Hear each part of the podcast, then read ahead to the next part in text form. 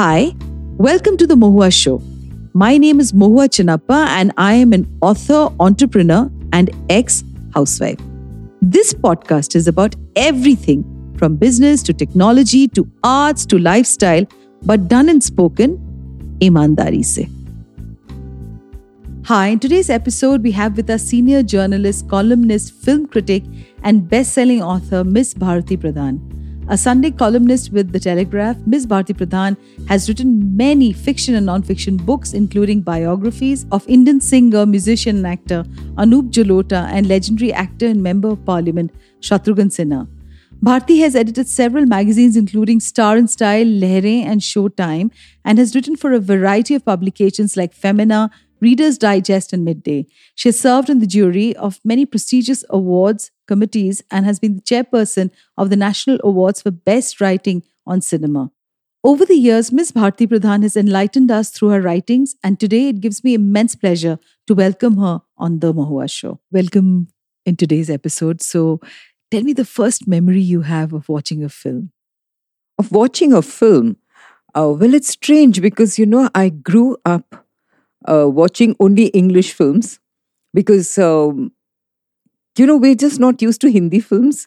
And we, for me, I was weaned on Beatles and Cliff Richard. So maybe the first film I remember seeing was about Elsa the Lioness. And um, which was way back in the 60s. I was in school at that time we saw it and I was in the midst of exams. I don't know why my parents took us to see that film, but we all came back. We loved it. I fell in love with lionesses after that, actually. And I'm a Leo. I was born in August, so maybe because of that.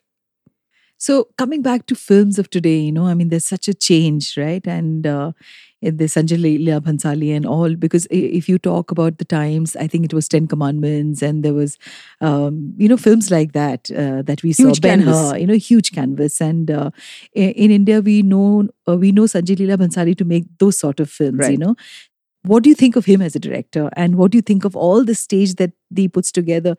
Is the credit really does it go out beyond that you know uh, beyond the actors in in, in for sure set? it goes beyond actors and i think it has a lot to do with the filmmaker especially a person like bhansali i don't know why you have picked his name but whatever it is whatever the reason sanjay leela bhansali definitely represents the kind of cinema which uh, has the director in complete command irrespective of who the actor is because ranveer singh was not such a huge actor when he made his first film with him, and he's made three films with Ranveer.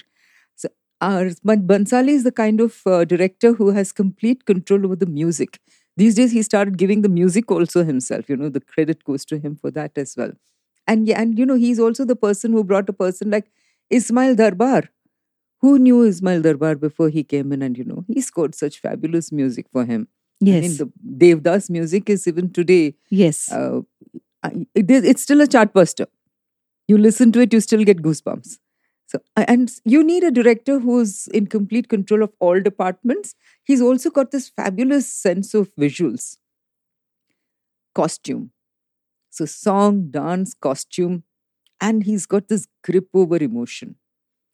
What else do you need in a film? So, if Absolutely. you've got the canvas, you've got the vision, you've got music, you've got an eye, you've got the cinematography in your, it's there in his mind's eye what else do you need? So I think he really represents this vastness of Hindi cinema. Yes, he does. And a lot of people have tried to replicate it. I would think to a large extent, Om Raut, you may not have heard the name, but if I mention the film he made, Tanhaji, which he made with Ajay Devgan, which won the National Award recently, um, Om Raut worked with uh, Sanjay Leela Bhansali, and you can see that grandeur, and you can see the scale on which he's made Tanhaji and it's got everything you want in a film. It's such a satisfying film. I I loved Tanhaji. So I think you know when you have and then they have a, it's a very it's very Indian in its thinking and in its representation and the you know the entire you, you these are not films that are inspired by Hollywood. Yes. Absolutely. Which is actually the best part about it. Yes, yes. This is Hindi yes. cinema. I, I, why I brought up Sanjay Leela Bhansali is that because, you know, we come from that uh, time, I think, when we saw these sort of very immersive storytelling with huge cast. And I think he's done a great job in putting Yes. this entire set together. Yes, and, yes. Uh, you know, when you're completely, you get, uh, you're absorbed in the entire storytelling. to this day for me, Hum Dil De Chuke Sanam gives me goosebumps. I mean, you just think of that Hum Dil De Chuke Sanam. You just think of that um, title song and you know, you just sit up. Yes, absolutely. They've had such a uh, huge impression, Yes. and films, I think, is is an amazing um, uh, thing. It cuts across all, uh, you know, uh, status because I think you have everybody who watches films in Yes, India. You know, and yes. it's it's a great way for people to uh, as a source of entertainment. Yes. And I remember we come from that time when our, uh, uh, you know, night outs used to be watching a film and Right. uh, probably eating something and coming back. It Yeah. wasn't so much about, uh, um, you know, going across to friends' houses. And they were mostly families that you met, you know. right. Of course, films today has had a huge change from before, you know, from the past to now.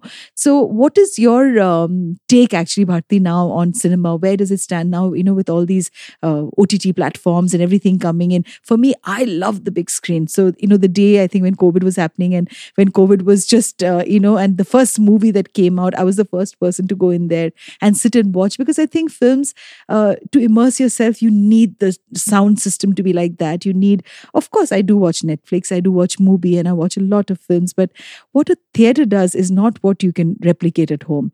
But do you think it's going to come back, Bharti? everything will learn to coexist because there's place for everything. It's like going into a train which is already packed, but there'll still be room for one more person to get in.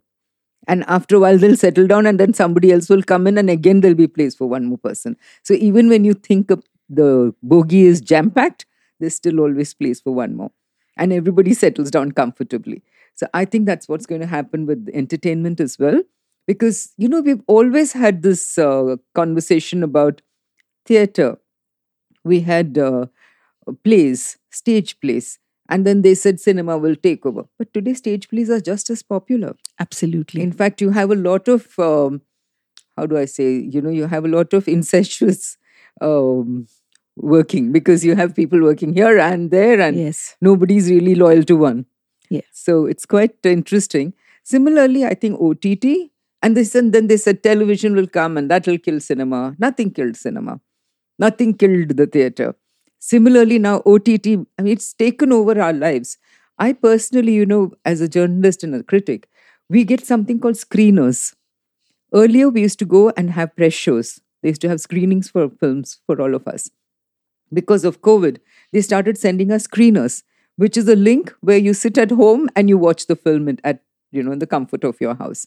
So we've all got used to the screeners now instead of going and seeing a film on the big screen. We but now yes little by little by little those have also started. So again there's coexistence. You, we have screeners at home and we have uh, these screenings which we go to the theater and watch.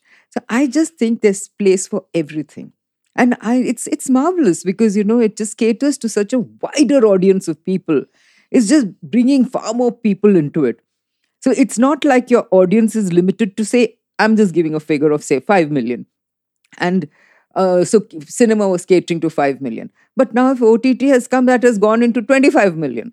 So it's not like it's eaten away that 5 million. It's It's still it's just grown. It's become far vaster. You know it's become so much more vast. So you just have the audience growing and you have the phase of entertaining them also growing. Let me travel back with Bharti as the young little girl. okay. And who would you give credit to the entire, uh, you know, this love for films, this uh, love for writing?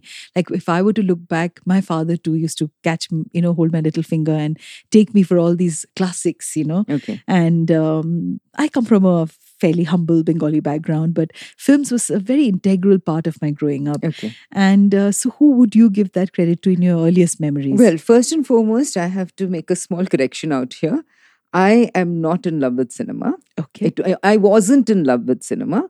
I come from a family of journalists. My father was a journalist. My grandfather had had a newspaper in Kerala in the much before the independence. what was the name of the paper? I'm not very idea? sure. I think it was called the Champion or Statesman or some the new Okay. champion. Something I don't remember. Okay. But I've got cuttings actually. I wish I could remember. Yeah, or Pioneer, something like that. It was an English newspaper. so the writing is in your blood. Yes, it's in my blood. And uh, so, therefore, it just came very naturally to me. Mhm. And I was in school, and like I told you, we never saw Hindi films or Tamil films or any of any films actually. We were not even a film going family. and uh, so I did not grow up with any love for cinema, and but there but there was this inborn love for writing which I was fighting because I said the entire family full of journalists. I don't want to be a journalist, and nobody was forcing me to do anything anyway. But rebellious, so I said uh, I want to be a chartered accountant. You know, in the ni- 60s, you had no options, and I, th- I thought chartered accountant sounded nice and different from journalism.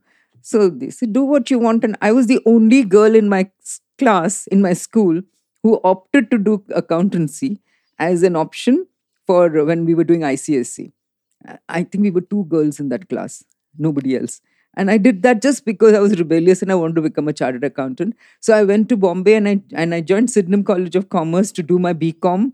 I majored in accounts and auditing. But even before my first year of college, I had started writing because I so wasn't used to. coexist in you, the, Yes. the math and the writing. Yes, I am good in maths even now. My Yeah. goodness Yes, gracious, that yeah. that's a very deadly Yeah. combination. And I'm married to a chartered accountant. Instead of becoming one, I married one.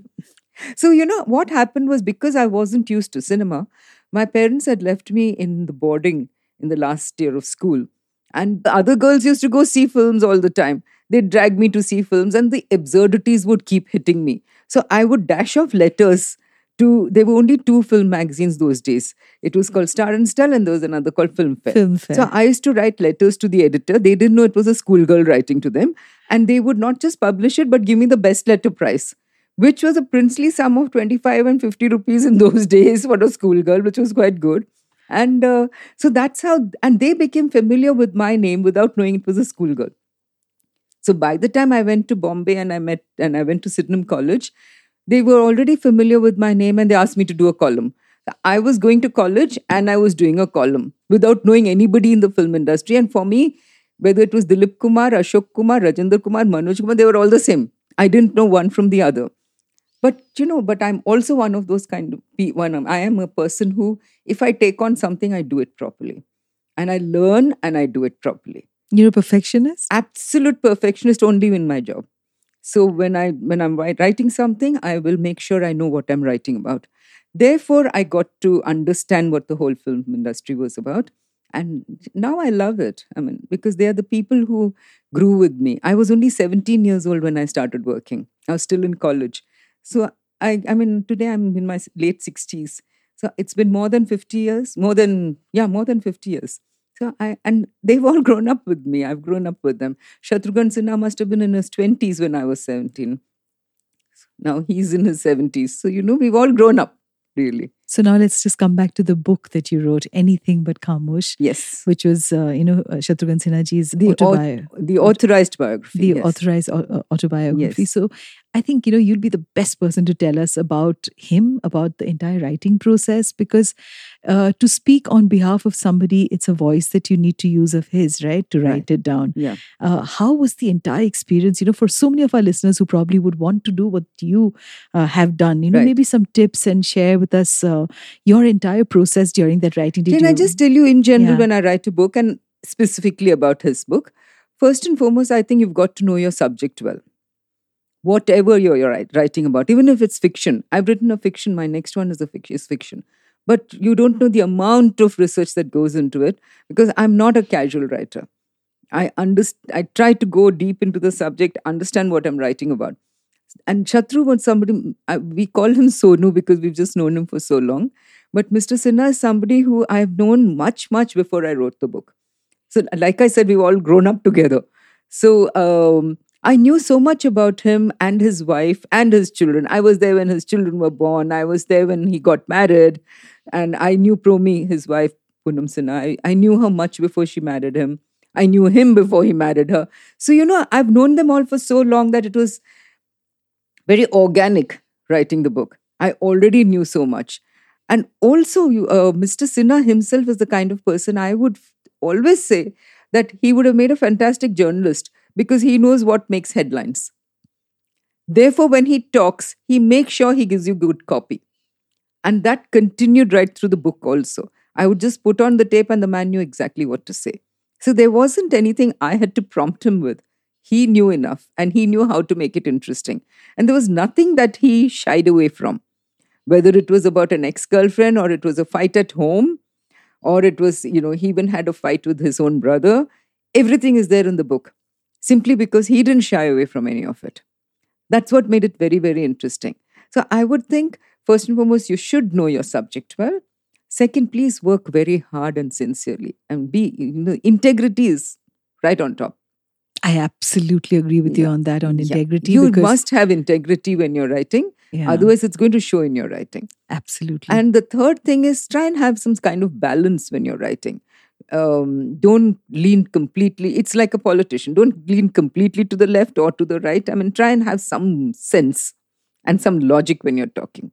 So I would think if you can have all. And yes, as a writer, even when I write a review, there are two things you must have substance, you must have style, but you must be very, very credible and readable.